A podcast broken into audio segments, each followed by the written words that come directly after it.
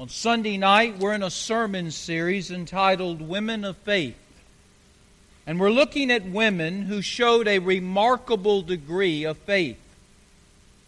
Many of them, we don't even know their name, but God does. Many of them were never known down here, but in heaven their name is proclaimed. Mark chapter 12 verse 41 through 44. A poor woman's faith. Now, before we read the scripture, let me remind you that without faith it's impossible to please God.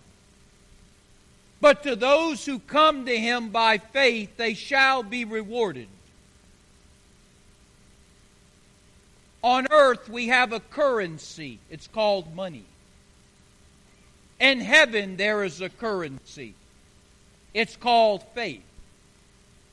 With money, you can go to the stores on earth and you can buy things. With faith, you can go to the stores in heaven and you can buy things.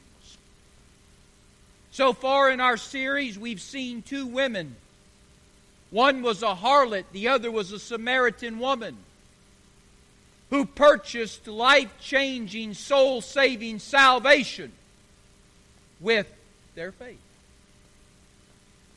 We saw how a woman who had been sick for 18 years, suffering from a condition that no human doctor could help her with, and yet she bought by faith healing. We saw how a mother bought by faith the resurrection of her son from the dead. We saw how another woman by faith purchased a freedom for her daughter that was demon possessed. Tonight we're going to look at a woman who by faith purchased a commendation from the Lord Jesus Christ Himself. Mark chapter 12, beginning with verse 41. And Jesus sat over against the treasury of the temple. And behold, how the people cast money into the treasury. And many that were rich gave much. There came a certain poor widow and she threw into the collection plate, the offering, if you will, the receptacles. She threw in two mites, which make a farthing. Jesus called his disciples and he spoke to them. He said, Verily I say unto you, that this poor widow has cast more in than all they which have cast into the treasury. For all they did cast in of their abundance. But she of her want did cast in all that she had, even all her living. A poor woman's faith. Our story tonight is a true story. And it's a sad story in the beginning. It's the story of a woman living in poverty. She has no husband. He's dead.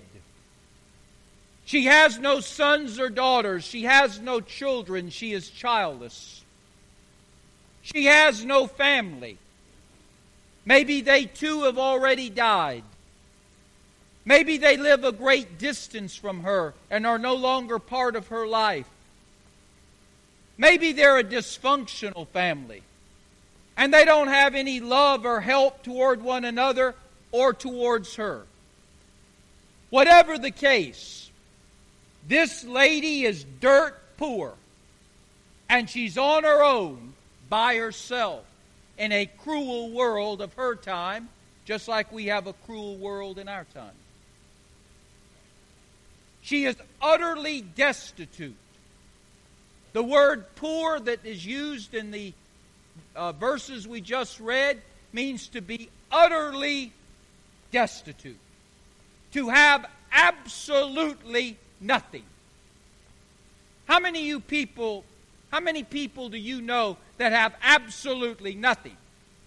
We know people that are poor. We know people that don't have much.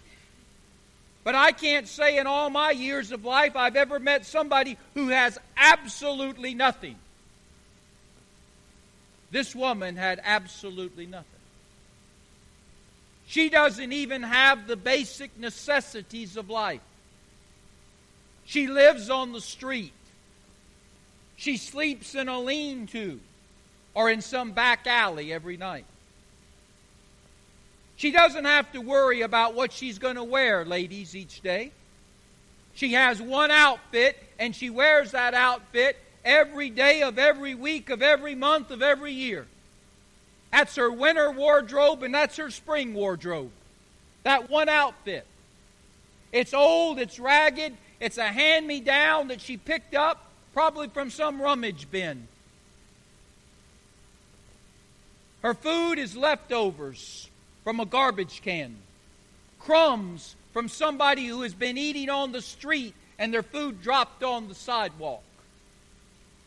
Her food is rotten meat and vegetables that were thrown out for the hogs to eat or the wild animals to eat, and she beat them to the punch. And that's the way she lives every single day of her life in that kind of poverty. I can't overstate the situation. I can't overemphasize the circumstance. I cannot say it to you any plainer or clearer than this. She has absolutely nothing except the clothes on her back and two coins in her hand. These two coins that she holds are called mites. Mites are a coin that are worth a fraction of a penny. Two mites don't even equal one cent. She's got the clothes on her back and two coins that aren't worth one cent put together. Now, where did she get those coins? well, probably somebody felt sorry for her and gave her one of them, or both of them. Or maybe she was walking down the sidewalk and saw one of them laying on the ground. A mite was so worthless to the people in Jesus' day that the wealthy people, if they dropped one on the ground, they wouldn't even bother to pick it up. We see a lot of pennies on the ground today sometimes. Every time I go to the car wash and vacuum my car, you'll be surprised at the amount of change that's thrown on the ground. I pick it up. But nobody else does. Nobody wants pennies and nickels and dimes. But if you get enough of them, it makes a dollar. Well, maybe she found a coin lying there. Some rich man dropped it, said, I'm not even, I'm not going to, it ain't even worth picking up. But nevertheless, she has two coins, two mites that aren't even worth a penny. And on this day, this poor widow goes to the temple. She goes to the women's section of the temple.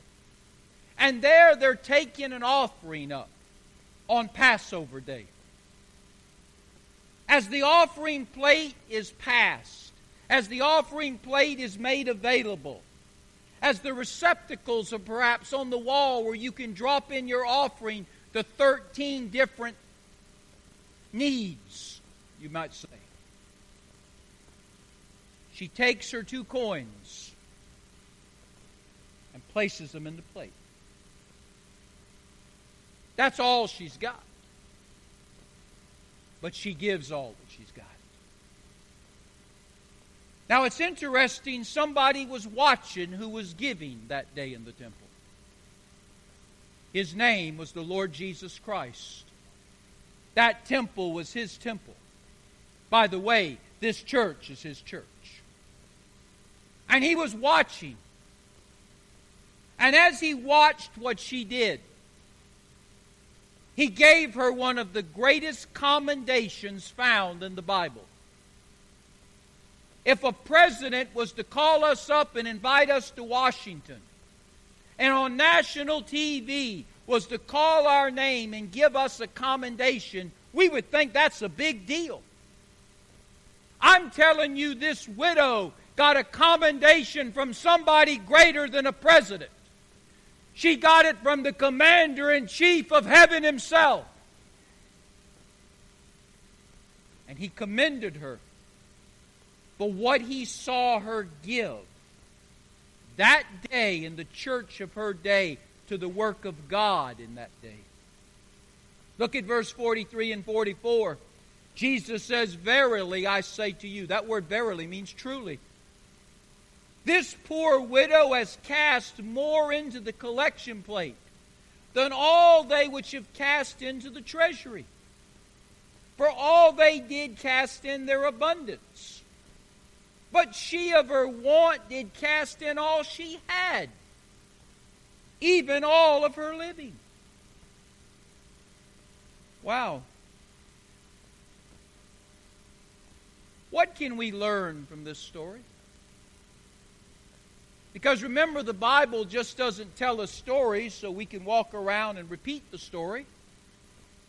Every story in the Bible is not just about a widow. It's not just about a widow in the temple. It's not just about a widow in the temple who gave to the offering of God, but it's about you and I. You and I in the church. You and I who one day might be asked to give to an offering ourselves, even as we did tonight. What are some things we can learn from this widow who is in heaven's hall of fame? Because she exhibited a faith that Jesus commended her for. She didn't give a percentage of her finances, she gave it all. What are some things we can learn very quickly tonight? Let me give you six principles real quick. Principle number one the Lord Jesus give uh, the Lord Jesus sees what we give to his work. That bothers some of you? The Lord Jesus sees what we give to his work. Verse 41 it says, And Jesus sat over against the treasury and beheld he beheld how the people cast money into the treasury. That word beheld means to watch something with intent interest. It actually means to stare at somebody. If I was beholding you, I'm staring at you.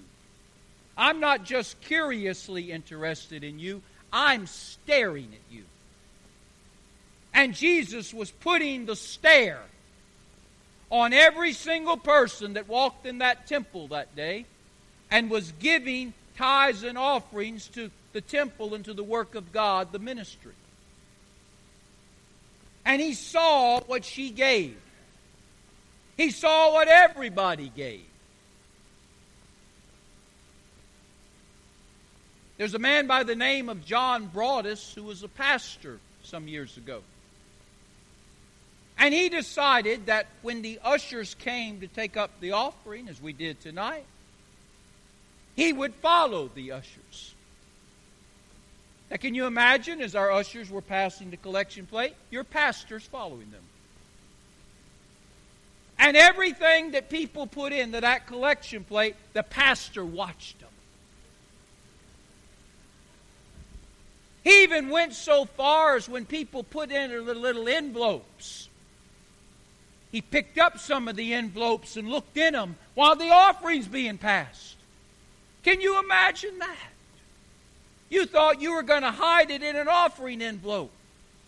And he reached over and God looked at it.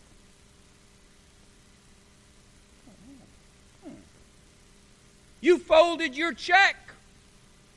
Well, he reached in the plate and unfolded it.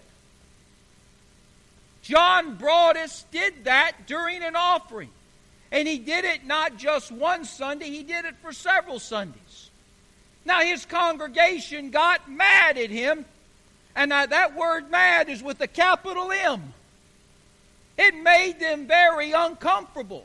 It made them squeamish. It made them embarrassed. It brought a little shame to the people because the pastor's following the ushers and looking at everybody who gives, staring them down, checking the envelopes, looking at the checks.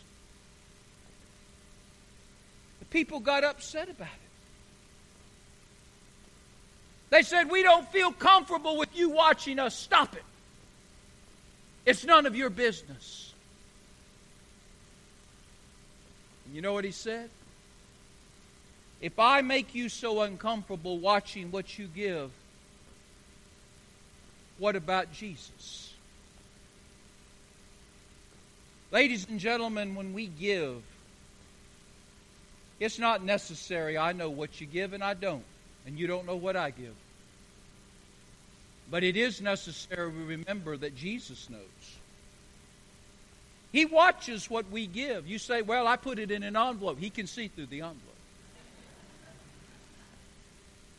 I fold my check twice. That's okay. You can fold it three times. He can see through the fold. This lady, what she gave was noticed by Jesus. Jesus knows why we give the motive, and He knows how much we give the amount. If Jesus was watching your giving, would you feel uneasy? Would you feel uncomfortable? Would you feel embarrassed? Would you feel ashamed? How would you feel?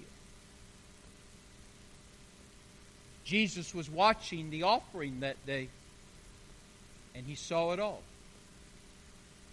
Secondly, the Lord Jesus not only sees the offering that we give, but he also sees the sacrifice that goes with the offering we give. Notice it says in verse 43 and 44, particularly verse 44, that a lot of the big shots in the church gave a lot of money that day. But in comparison to what they had, it was peanuts. The widow gave all that she had that day. She didn't have much, but what she had, she gave it all. They did cast in of their abundance. But she of her want did cast in all that she had, even unto her living. The widow didn't give 10%. She didn't quibble over whether you're supposed to give your tithe on the gross or the net. She didn't pay her bills first and give God the chump change that was left. She gave it all. All. Two mites, not even a penny. That's all she had, and she gave it all to the Lord. A lot of people gave that day. And they gave a lot. And Jesus doesn't demean people who can give a lot. He's just saying that this little widow she gave more than they did because she didn't give out of her abundance. She gave everything she had. Our Lord not only looks at the motive we give and the amount we give, but He looks at how much we keep back for ourselves. If we had a millionaire in the house and the millionaire wrote a check for $10,000 and dropped it in the collection plate every one of us would say, Wow, that's good. Great offering. But what's $10,000 to a millionaire? About 1% of his wealth, his income. In other words, he keeps 99% for himself, he gives God 1%. What did this widow do? She gave the Lord less than a penny, but that's all she had. But she gave 100% of what she had, and she had nothing left. Who made the sacrifice? The millionaire or that little lady? I was talking to a man many years ago who used to be a faithful tither to God's work when he didn't make a lot of money. When he made $100, he faithfully gave $10 of that to the Lord. When he made $250, he faithfully gave $25 to the Lord. But God blessed him in time. And this man who made $100, this man that made $250, there came a time in his life when he was making about a half a million dollars. He should have been giving $50,000 to the Lord's work, but he wasn't. He said, Pastor, that's too much money to give. That's too much to give. I said, Well, maybe God needs to make you poor. Because when you were poor, you used to give your tithe. Now that you're wealthy, you don't give it no more.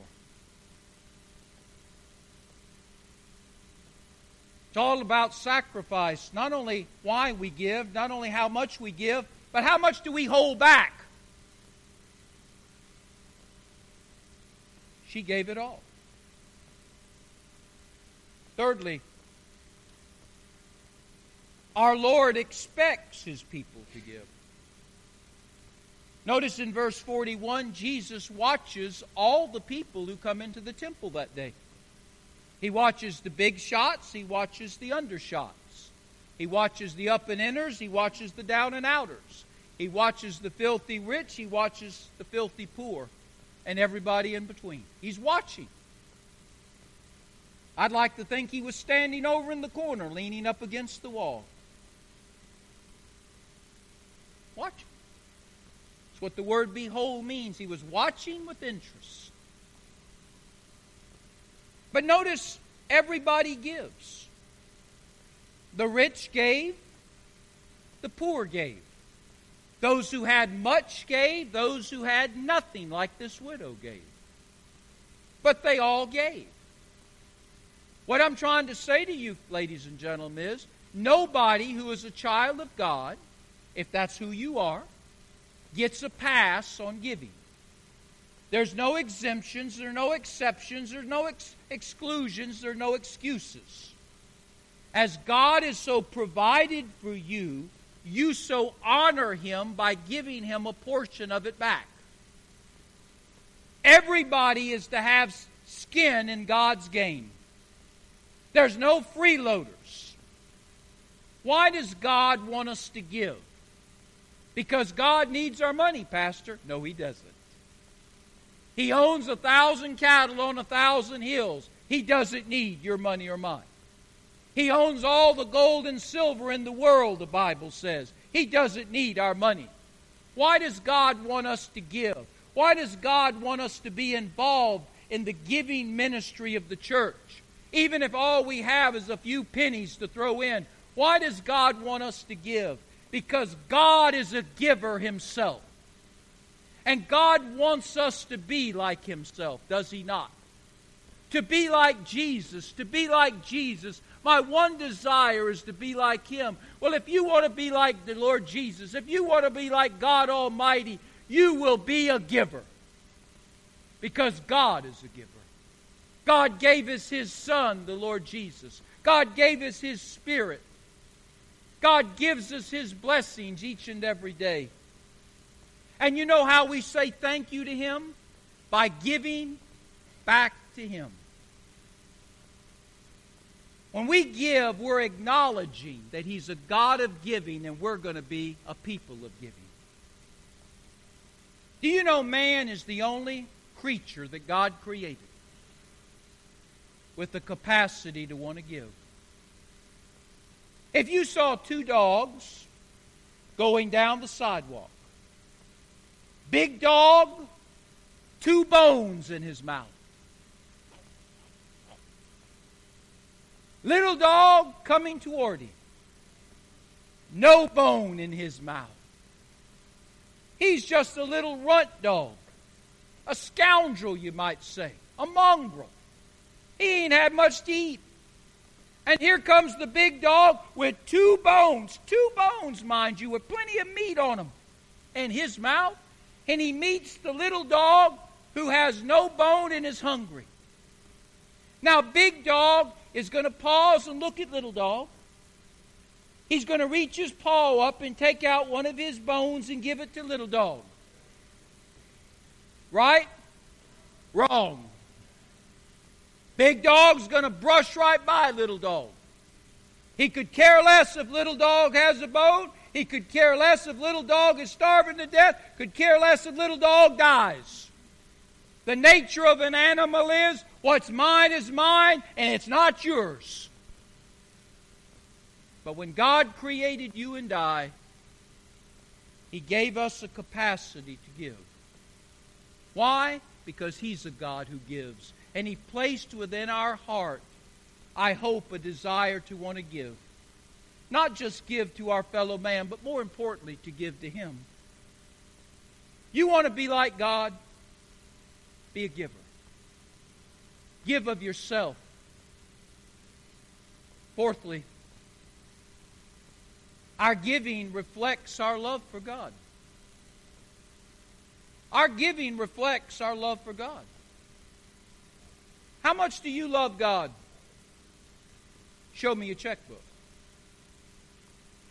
You know, the IRS, when they audit you, I hope you don't get audited by the IRS, but if you do, a full blown audit, they want you to bring all of your bank records with you.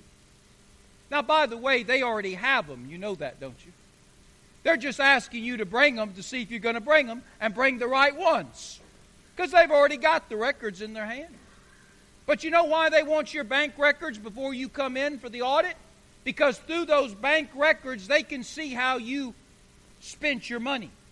And they begin to develop a profile on you based on how you spend your money. Imagine that. The IRS, those friendly folks in Washington, can figure out you and I by simply looking at our canceled checks. Oh, Pastor Jim likes to eat out. Look at all these restaurants. Jane likes to buy clothes. Look at all those clothing stores. So and so likes to trade in cars. Look, every, every month they're doing something. You see, they develop a profile off our giving. And if the IRS can develop a profile of who we are by our giving, how much more can God do that? Matthew 6:21 says, "Where your money goes, there your heart will follow." Where your money goes, where that goes, this follows. My heart follows my money. My giving reflects my love. You understand that? What I give to is what I'm going to love. And so when you give, whatever you give to on a regular basis, however you give, that is a reflection of what you love. This widow loved God. How do you know she loved God, Pastor? It doesn't say she did. Because what did she do? She put her money into the house of God. She not only gave her money to the house of God, she gave all of her money to the house of God. Heard the story about a little girl who wanted to give something to the Lord. So when the ushers passed the plate, she didn't have any money. She's just a little girl. But she had a princess ring that her grandmother had given her. And she took the princess ring off and she laid it in the collection plate. Well, the usher saw what she gave. And as the money went back into the collection agent area where they counted and so forth, the offering was pretty good that night. And the usher said to himself, he said, You know, this little girl gave this ring, but we had a good offering tonight. I think what I'm going to do is take the ring and give it back to her. So after the service, he found the little girl and he came up to her and he said, Listen, we appreciate you giving this ring to help out with the church's finances, but the church is doing okay. We had a good offering tonight, so I'm giving this back to you. We don't need it. And the little girl looked at him and she said, Sir, I didn't give it to you. I gave it to the Lord. I didn't give it because the church needed it or didn't need it. I gave it because I loved the Lord and I wanted to give it to Him. Don't give to meet budget. Don't give to pay off debt. Don't give so we will meet our mission goal. Give because you love the Lord. And when you love the Lord, your heart will follow your giving, and your giving will follow your heart. Fifthly, our giving is a reflection of our faith, is it not? Remember, this is women of faith. I told you that this widow had faith. She's in God's Hall of Fame, I believe. How do we know she had faith? Because she understood that God is able. God is able to take what I give and use it for His glory. That's what she said. Think about that. God is able to take the two mites that I have, less than one cent. God is able to take this one cent that I give Him and use it for His glory. What faith! You can't even, I don't know what you can get for a penny anymore. You can't get much for a dollar anymore. Five dollars won't get you a whole lot. And yet, this widow had the faith to believe if she gives the Lord all she's got, which is less than a penny, God is a big enough God that He's able to take it and use it for His glory. She also had enough faith to understand that God is able to take what she had left, take what she had left, and meet all of her needs. Now, what did she have left? Help me out nothing. That her God is so big that He'll provide a place for her to sleep. He'll provide a meal for her to eat. He'll provide a new t shirt to put on her back. She doesn't got nothing, but that's okay. God will take care of her. Isn't that faith? Some of you say, Pastor, all I can give is $5. That's I only make $50, so I can only give five. Listen, God can take that $5 and save a soul. And God can take the $45 you left and make it like you got $75. He has a way of stretching money. God is a money stretching God. And then lastly, and I'm through. There were religious racketeers in Jesus' day who were stealing the people of God's money. Does that surprise you? Watch TV and you won't be surprised. Look at verse 38 through 40. Remember, we're talking about Sunday morning how context is important. Why does Jesus talk about this widow? Why does he talk about her giving? Why does he point it out? to the disciples.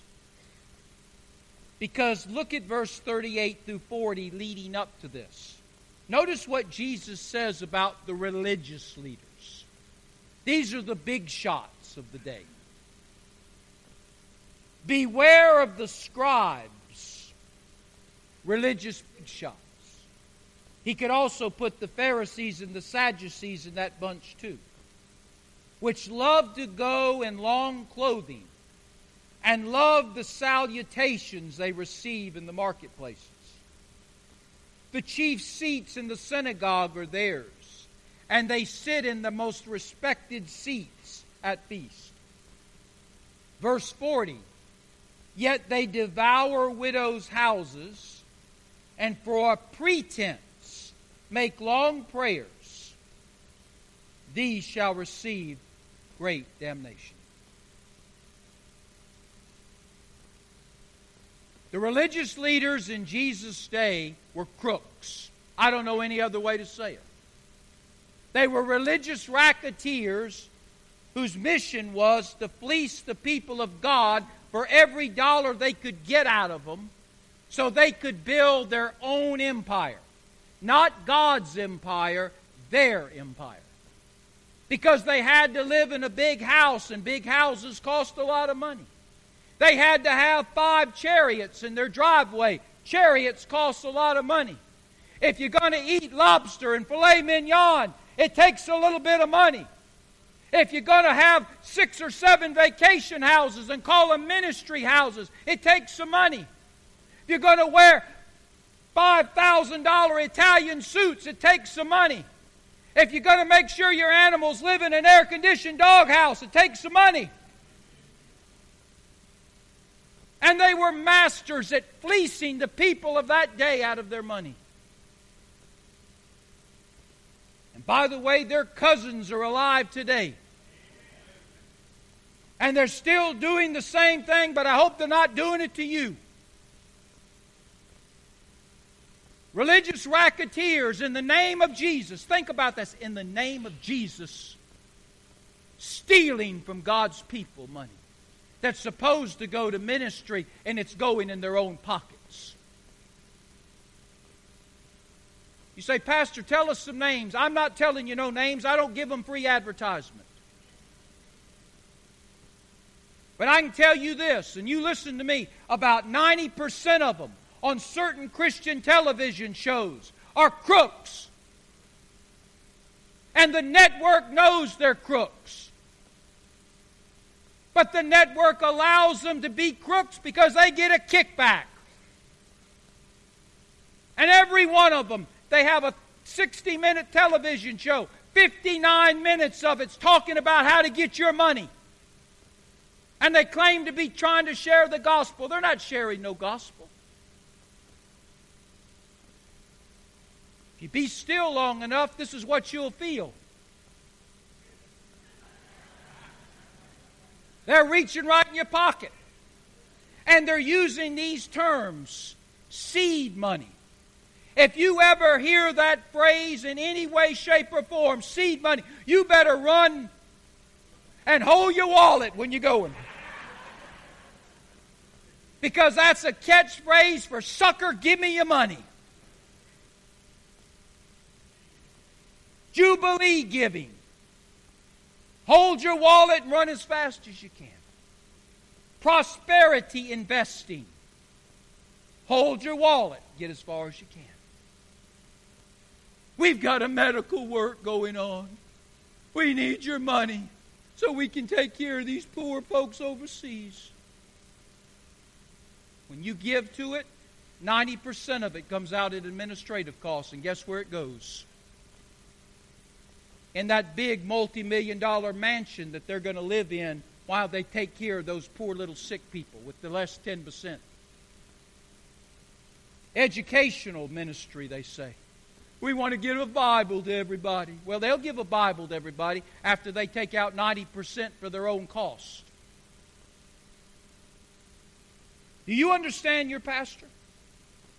God's people better be smart because there's a lot of people out there trying to steal your money. And if you got that kind of money and you want it to be stolen, throw it up here. I'll take it. At least I'll be honest with you. I do have to respect Reverend Ike in closing. Reverend Ike was a prosperity preacher out of New York. Used all these same tactics to get people's money for years. Finally, Reverend Ike got tired of being a fraud. He was a fraud, but he got tired of being a fraud. So he just told people listen, there ain't nothing to any of this. You're giving me the money, I'm spending it. You know what? People still gave to him. And he's still spending their money. At least he was honest about it. This widow is in God's Hall of Fame because she loved the Lord so much she gave him all she had. I leave that with us. Heads are bowed and eyes